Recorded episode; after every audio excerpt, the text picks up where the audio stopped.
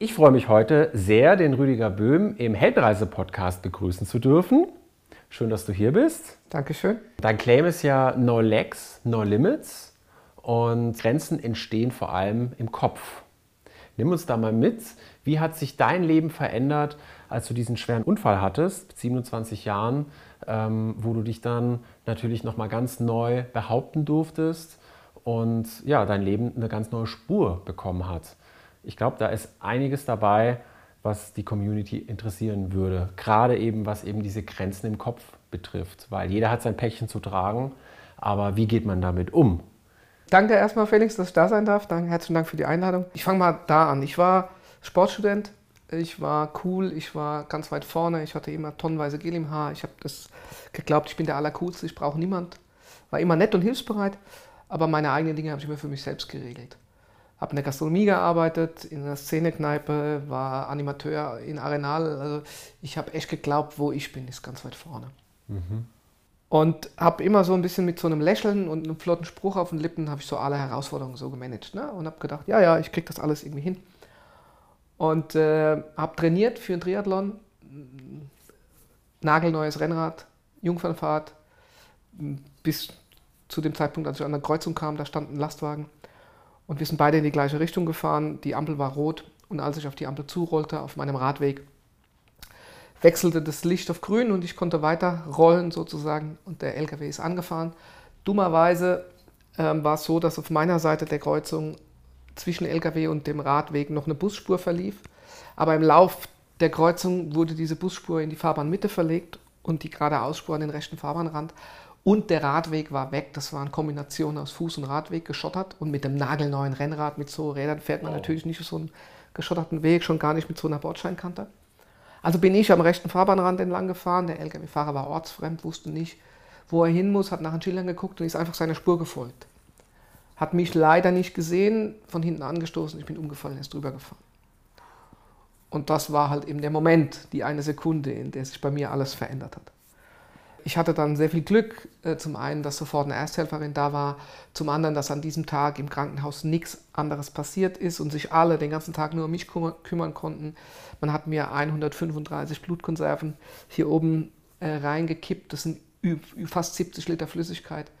Und das ist unten einfach wieder rausgelaufen. Und dann irgendwann haben sie entschieden, wir müssen jetzt das rechte Bein amputieren am Oberschenkel, weil die Arterie gerissen war und ganz, ganz viel. Da war Splitter auf der Straße, die Haut hat ganz schlimm ausgesehen.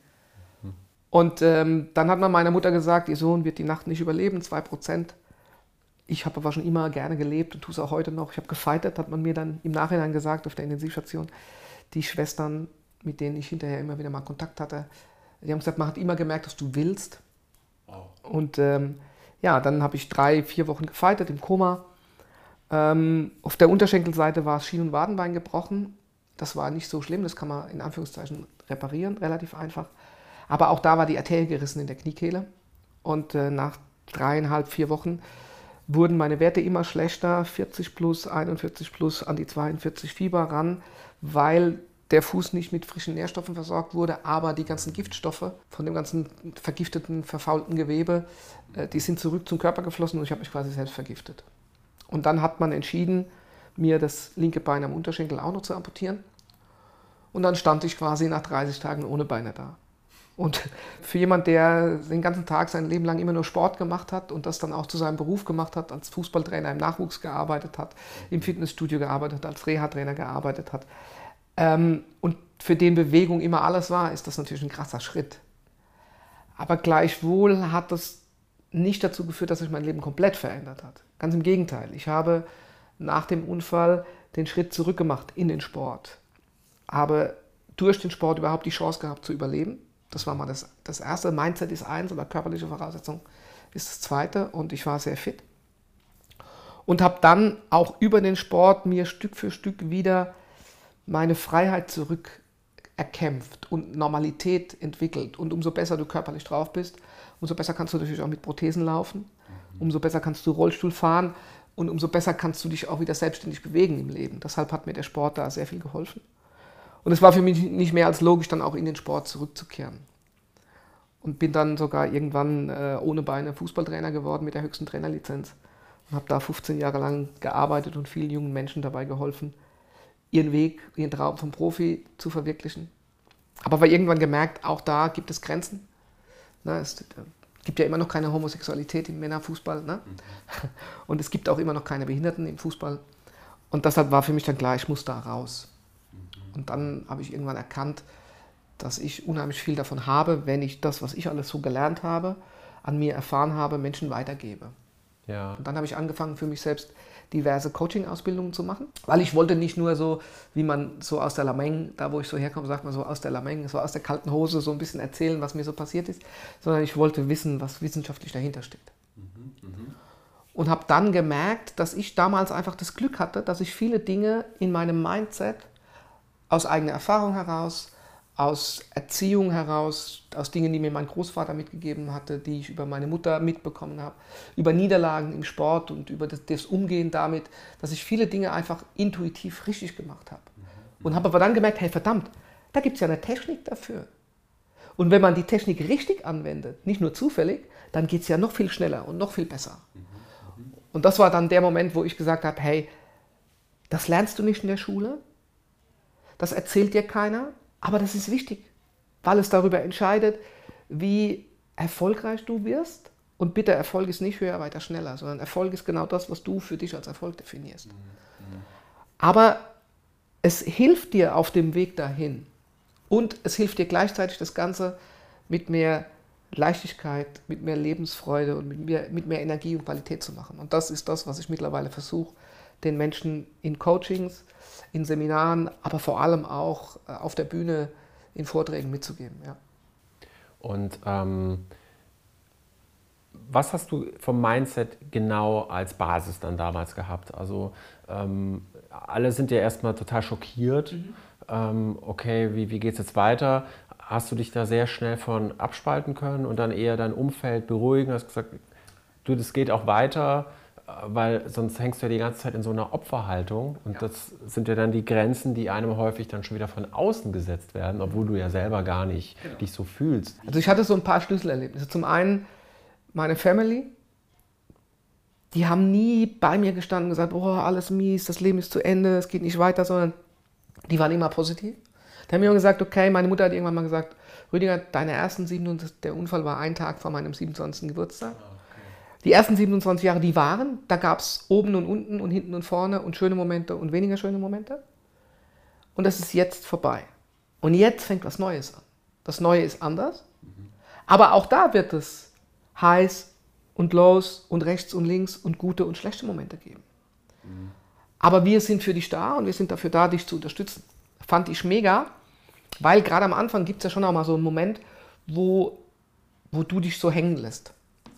Und ich habe aber dann gemerkt, alle in meinem Umfeld geben alles für mich, die machen alles für mich. Und ich habe ein Stück weit auch denen gegenüber eine Verantwortung, die Energie und diese Kraft, die die mir geben, neben ihrem normalen Leben, das ja immer noch weitergeht, das auch ein Stück weit zurückzuzahlen. Das war so der eine Anker.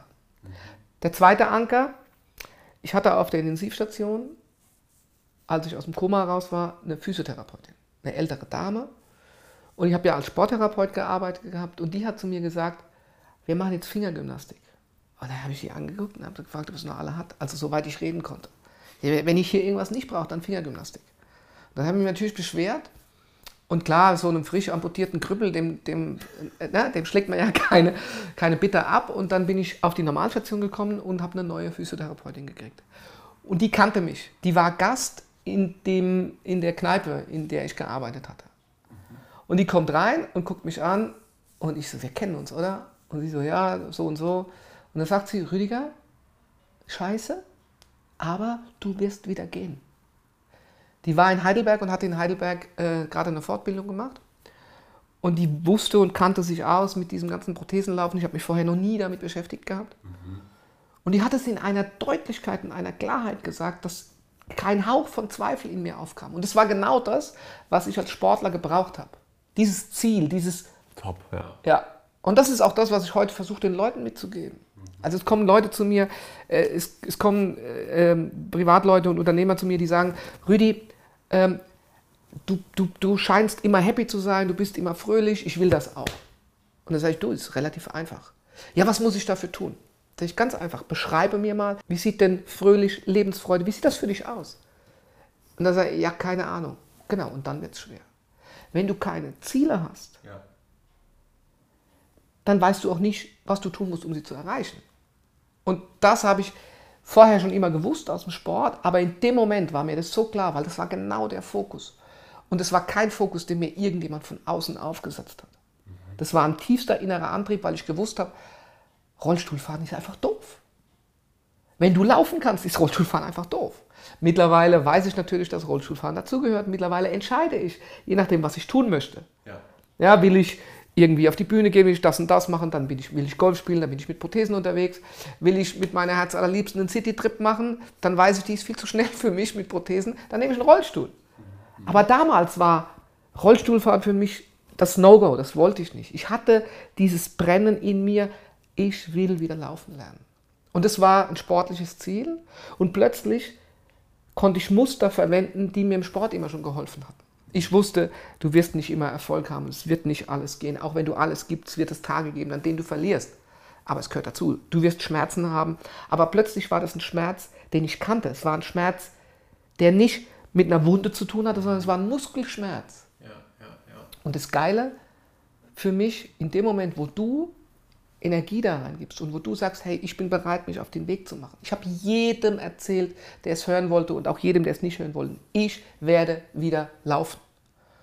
Und in Darmstadt, in diesem Klinikum, hat jeder gewusst, der Rüdi, der wird wieder gehen. Und die waren alle bereit, alles dafür zu tun. Das hieß, ich hatte nicht nur einmal am Tag Physio, sondern drei oder viermal am Tag Physio. Immer wenn irgendeine Physiotherapeutin gerade mal zehn Minuten Zeit hatte, wusste sie, sie kann zu mir kommen. Das motiviert die ja dann genau. auch, wenn die sehen, so. da ist jemand, der der, lässt sich nicht hängen. Genau. Super. So, und, und das ist so für mich dann der Schlüssel gewesen. Und natürlich, dass es ein innerer Antrieb ist. Es, ist, es hat niemand zu mir gesagt, du musst wieder laufen. Im Gegenteil, es gab Leute, die zu mir gesagt haben, Rüdi, was soll das? Fahr doch Rollstuhl, das ist doch viel einfacher. Du bist doch viel schneller, viel bequemer. Da habe ich irgendwann gesagt, ja genau, dann wiege ich irgendwann 400 Kilo und fahre zu Hause so um einen Weihnachtsbaum. Um Weihnachtsbaum. Ja, das, ne? So. Und das ist für mich so der erste Schritt gewesen. Und dann, dann lernst du irgendwann laufen mit Prothesen und natürlich tut das weh. Und natürlich habe ich die Dinger weggeworfen. Und am nächsten Morgen habe ich gesagt, hat irgendjemand meine Beine gesehen? ja, so. Und dann läufst du mit zwei Krücken und dann ist das nicht genug. Weil dann stehst du das erste Mal wieder in der Mensa äh, und hast ein Tablett und hast zwei Krücken und versuchst verzweifelt mit zwei Krücken dieses Tablett vom Dresen an den Tisch zu transportieren. Und du brauchst immer irgendjemand. Kannst du mir mal? Ja, und es nervt irgendwann. So, also lernst du mit einer Krücke zu laufen. Du stehst zu Hause, zu der Zeit, es war 97, 98, Sportstudent, Pflichtlektüre Baywatch. Wir haben immer alle Baywatch geschaut und haben trainiert dabei. So, dann war ich zu Hause, wollte Baywatch schauen und zu der Zeit gab es noch kein Recap-Fernsehen und wie das alles. Du musstest die Dinge dann schauen, wenn sie kamen. Ja, ja. Unvorstellbar für die heutige Generation, aber das war so. Und dann hast du, ich liebe Espresso, mhm. dann hast du ein Stück Kuchen und ein Espresso in der Küche stehen und du hast diese zwei Krücken und die zwei Prothesen und im Fernsehen, im Wohnzimmer läuft deine Sendung. Und du willst das gucken und gleichzeitig so. Die einfache Variante ist, du ziehst die Prothesen aus, setzt dich in den Rollstuhl und transportierst das Zeug mit dem Rollstuhl ins Wohnzimmer. Aber das war nie mein Anspruch. Also habe ich versucht zu lernen, mit diesen zwei Krücken, das geht nicht. Tassen kaputt gemacht, Teller kaputt gemacht, geht nicht. Also die Dinger müssen weg. So, und dann habe ich gelernt, ohne, ohne Krücken zu laufen. Und irgendwann kommt eins zum anderen und dann kommt der nächste Schritt und der nächste Schritt und der nächste Schritt. Und entscheidend ist für mich dabei, dass du lernst, dich von Menschen zu verabschieden, die dich begrenzen, weil sie sich in ihrem Geiste nicht vorstellen können, dass das geht.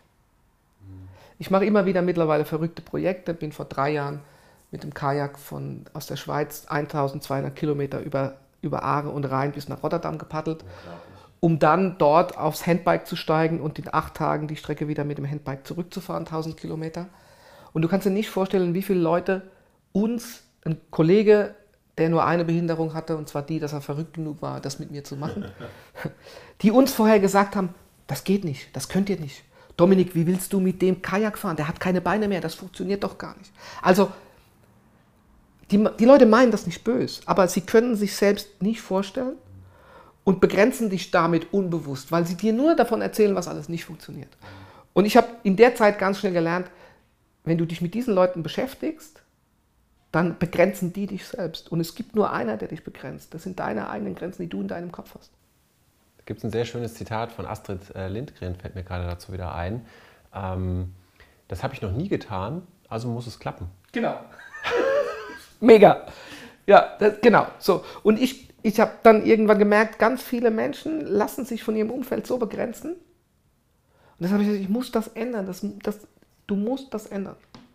Und entscheidend auf diesem Weg ist, es ist so einfach, Felix. Wenn du zu mir sagst, das geht nicht, und ich sage, ja, du hast recht. Gell? Und es ist eigentlich ganz schlimm, was mir so passiert ist. Ja, dann ist hier direkt eine Sackgasse. Genau, beim Ende. So, diese Synapse, die wird jetzt so. wahrscheinlich gar nicht mehr angesteuert. Ja. Und wenn du willst, du findest immer jemand, der schuld ist. Hm.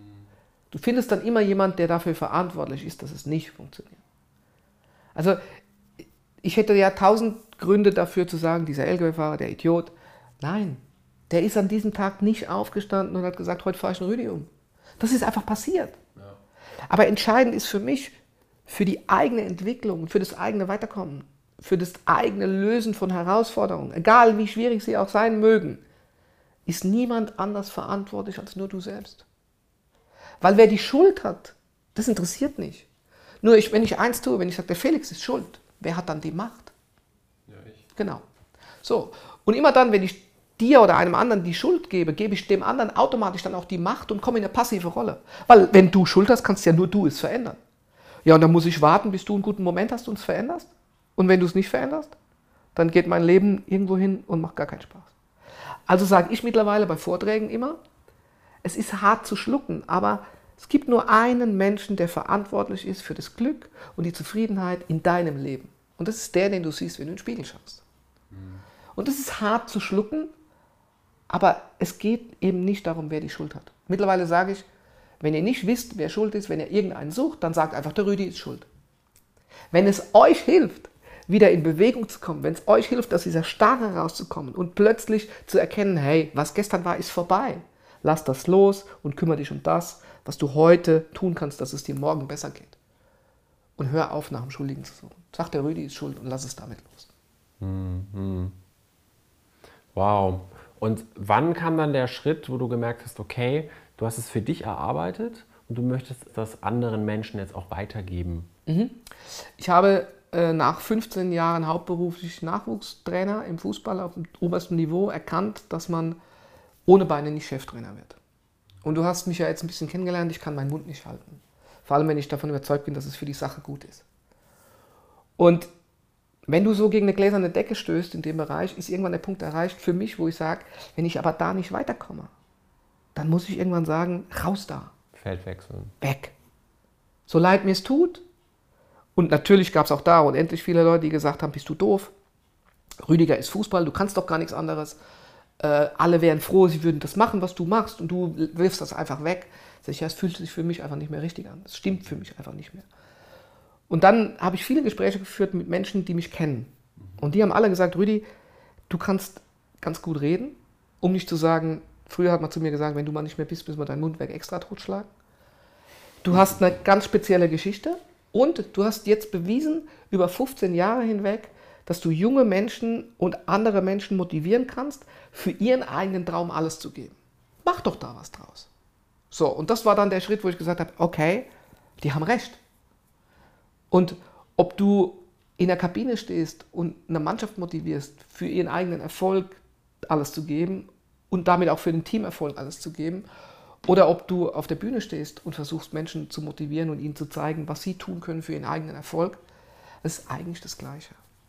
Und noch cooler ist es, weil du, Fußballer sind eigentlich immer gleich. Ne? Fußballer sind irgendwie Fußballer. Sorry, aber so individuell wie sie auch sind, aber es geht immer um das Gleiche. Viel schöner ist es heute, weil die, die Genres, aus denen die Menschen kommen, mit denen ich zusammenarbeite, die, das Publikum, was da sitzt, ist viel vielfältiger, als es im Fußball war. Und das ist für mich die schöne Herausforderung. Das ist übrigens, weshalb äh, ich auch Filmemacher bin, weil ich in so viele Welten reinschauen ja. darf und das die Eintrittskarte dazu ist. Ja. So viele unterschiedliche Menschen mit ihrer Leidenschaft zu porträtieren, sie zu zeigen, in ihre Kraft zu bringen. Genau.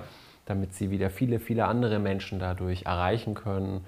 Ähm, das ist einfach ein Traum. Also wenn ich so an die Vergangenheit denke, wie Kino entstanden ist, die Menschen sind dann äh, wie in so eine Zirkusvorstellung gegangen und haben sich da einen Film äh, angeschaut.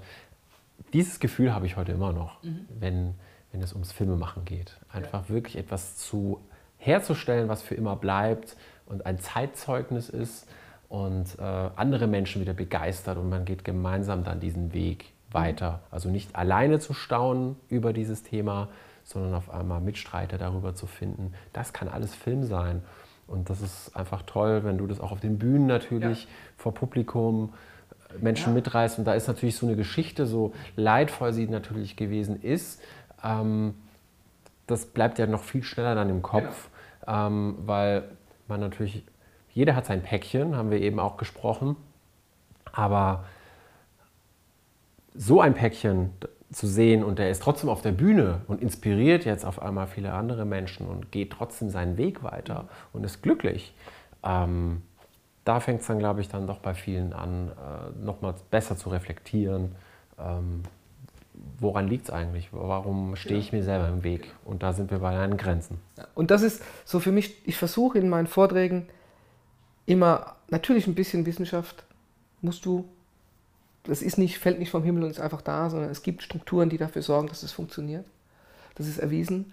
Aber mir geht es darum, den Leuten auf diesem Weg Geschichten zu erzählen, in denen sie sich selbst wiederfinden können. Mhm. Weil das dafür sorgt, dass sie nicht. Ich habe doch nichts davon, wenn die, wenn die Leute rausgehen und sagen: Boah, der Rüdi, geiler Typ, aber ich schaffe das nicht. Das ist ganz nett, aber das bringt nichts. Nee, das musst du runterbrechen. Genau. Es geht mir vielmehr darum zu sagen, hey, ich mache das, aber das bin ich. Mhm.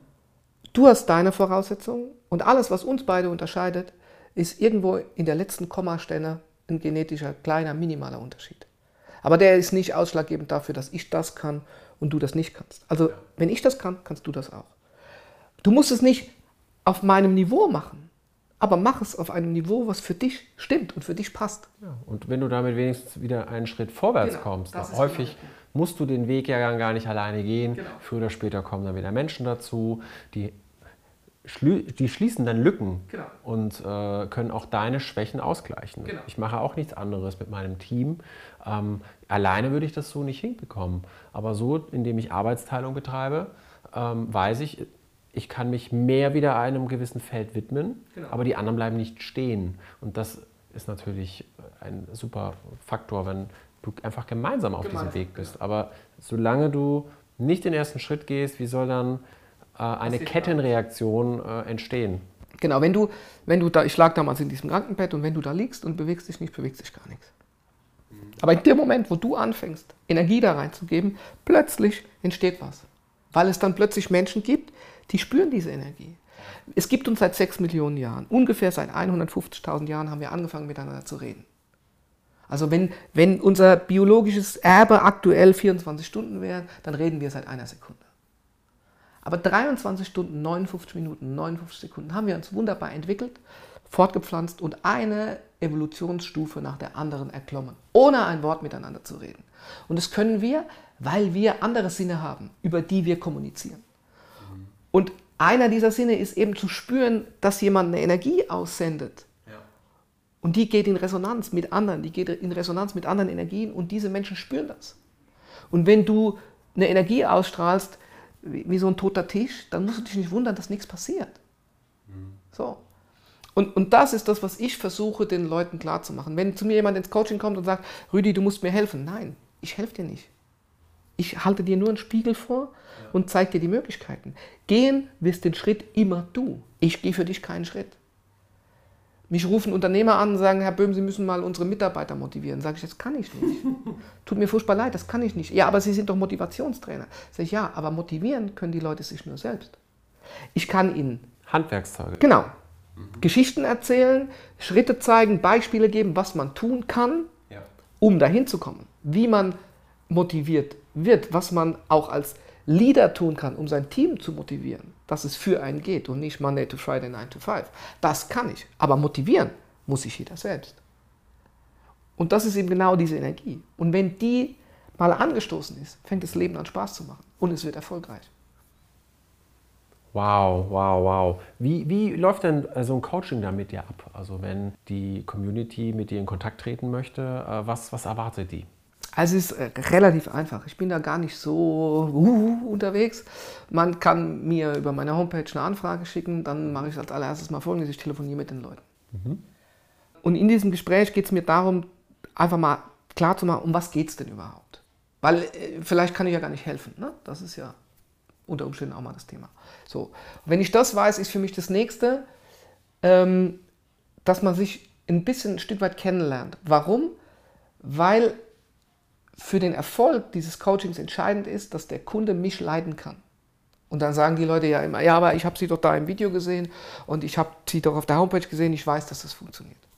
Ja, aber das ist, das ist was anderes, wie wenn wir miteinander reden.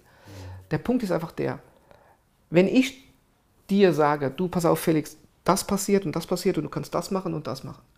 Dein Geist sagt, ja, der hat recht, der Rüdi. Wenn aber dein Elefant, dein Unterbewusstsein sagt, aber das ist ein arrogantes Arschloch, ich kann den nicht leiden, dann wird das nicht funktionieren. Ja. Weil dann wird, der wird das Unterbewusstsein, den Verstand immer sabotieren. Und dann geht das Coaching in die Hose. So. Und ich sage dann immer, das ist zum einen Geld, was sich der Kunde sparen kann, das macht den Kunden nicht ärmer und mich nicht reicher, wenn er seinen Kohle behält und ich mir meine Zeit spare, aber damit passt es für alle. Deshalb ist mir das entscheidend wichtig, dass, dass da eine Ebene da ist. Und wenn diese Ebene da ist, dann gibt es verschiedene Möglichkeiten. Ich arbeite viel mit Leistungssportlern zusammen, die möchten nicht kurzfristig eine Lösung von einer Herausforderung, sondern die möchten eine Begleitung über eine gewisse Zeit. Mhm. Und dann macht man sowas. Dann gibt es regelmäßige Termine, die kriegen Aufgaben, wir besprechen Dinge, die haben die Chance, die können sich jederzeit melden, ganz egal was ist. Äh, wenn die irgendwo sind bei einem Wettkampf, Telefon in die Hand nehmen, dann können die sich melden. Oder es kommt jemand, der sagt, wissen Sie, Herr Böhm oder weißt du, Rüdi, ich habe die und die Herausforderung, da stehe ich aktuell an, das ist mir schon so und so oft passiert, ich möchte das lösen. Und dann löst man das. Und na natürlich geht das über einen Prozess. Manchmal sind es drei Sitzungen, manchmal ist es eine, je nachdem. Ich sage dann, wenn die Leute fragen, ja, wie, wie viel, ich ich mache kein klassisches Mentaltraining, zehn Termine, reservieren Sie sich mal die nächsten acht Monate immer den Freitagnachmittag. Mache ich nicht.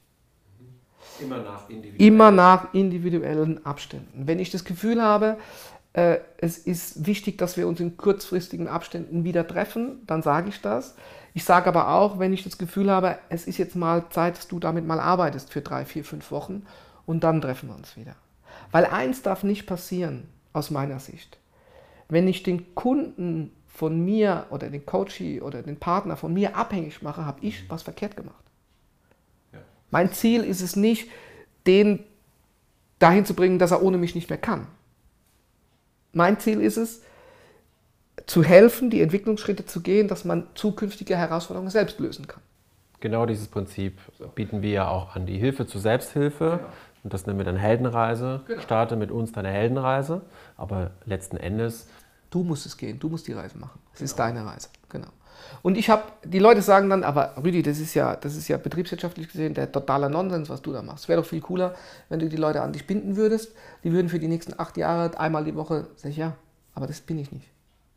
Ich weiß aber auf der anderen Seite, wenn, wenn ich dich unterstützt habe auf deinem Weg, irgendwann wird es auf diesem Weg neue Herausforderungen geben. Absolut. Und dann wirst du dich daran erinnern und wirst vielleicht sagen, hey, ich rede wieder mal mit dem Rüdi. Vor allem, wenn die Leute natürlich ihre Blockade aufgelöst haben, äh, werden sie viel schneller dann dich natürlich auch wieder weiterempfehlen und sagen, also dadurch kommt natürlich auch eine ganz andere ähm, Vernetzung wieder zustande, als wenn die Person die ganze Zeit im gleichen Saft bleibt. Ja, und mir ist noch eins, ich habe ich hab nach dem Unfall so viele Menschen erlebt, die einfach so ohne irgendeine Gegenleistung zu fordern, bereit waren, mir zu helfen, mich zu unterstützen, mir ihre Energie zur Verfügung zu stellen. Und ich habe für mich irgendwann entschieden, ich möchte dazu beitragen, dass diese Welt ein ganz kleines Stückchen besser, freundlicher, zufriedener wird. Schön. Und das ist so mhm. das auch, warum ich so gerne auf der Bühne stehe und Menschen begeistere und auch diese Energie spüre und diese Energie mitnehme. Ich hatte das Glück, dass ich gestern das erste Mal wieder seit Corona wirklich vor Leuten reden durfte. Das ist mega, das ist einfach so schön. Da kommt so viel zurück, da ist so viel Energie da. Und natürlich erreichst du nie alle. Aber ich sage immer, wenn da 100 sitzen und du schaffst es bei 10, dass da hinten irgendwo ein Steinchen umfällt und die plötzlich ihr Leben anders sehen, in die eigene Hand nehmen und ein Stückchen mehr aus sich und ihrem Leben machen für sich selbst, dann bin ich total happy. Absolut. Ich sage immer, wir wollen auch immer, dass unsere Kunden glücklicher und erfolgreicher werden. Genau. Und wenn wir das schaffen, dann sind wir doch schon auf einem guten Weg. genau. Wir können nicht alle mitnehmen, das ist eh klar. Ähm, aber es gibt ja auch viele andere Angebote Genau. da draußen. Ja. Und wenn es ein Bruchteil wertschätzt und damit einfach wieder einen Schritt weiterkommen können, die auch wieder andere Menschen besser beeinflussen. Und so wird die ganze Welt einfach zu einem viel schöneren Ort. Genau, ja, das ist so mein. Und natürlich mache ich dann auch immer wieder verrückte Sachen. Bin jetzt gerade wieder mit einem kleinen Katamaran Mittelmeerküste entlang gesegelt. Wir hatten das Ziel, von Gibraltar nach Palermo zu kommen. Sind leider nur bis Italien gekommen. Dann hat uns Corona einen Strich durch die Rechnung gemacht. Und natürlich gab es da auch wieder Leute, die vorher gesagt haben: "Mö, Das könnt ihr nicht, das schafft ihr nicht, das geht doch nicht. Und die sind jetzt bestätigt worden, weil wir haben es nicht geschafft. Und die sagen jetzt: Nee, nee, nee, nee. Und ich sage aber: Ja, aber bis dahin war es ja schon. Genau, wisst ihr, wir sind weitergekommen Ja. als alle die, die immer jammern und nie den ersten Schritt machen. Und es passieren so viele coole Sachen und es gab auch da wieder, wir hatten einen Live-Tracker, die Leute konnten jeden Tag verfolgen, Ja. im zwei Minuten Abstand, wie wir uns bewegen und wir haben so viele Feedbacks bekommen, ey geil, gerade in der Zeit, ihr macht was, you made my day, ich finde es so cool, dass ihr das macht und, und das, bestärkt das schon. so, und das, und das ist mega cool, Toll. ja. Und dafür, dafür mache ich es. Also verfolgt den Rüdiger, auch in, in den sozialen Netzwerken. Gerne. Schaut mal rein, wir verlinken das ja auch alles unten. Und ja, es klingt nach einer sehr, sehr spannenden Heldenreise, die noch lange nicht abgeschlossen ist. Genau, die geht immer weiter und wer, wer aber so über diese erste Phase mehr wissen will, gibt natürlich ein Buch dazu, das habe ich irgendwann geschrieben vor drei Jahren, vor vier Jahren.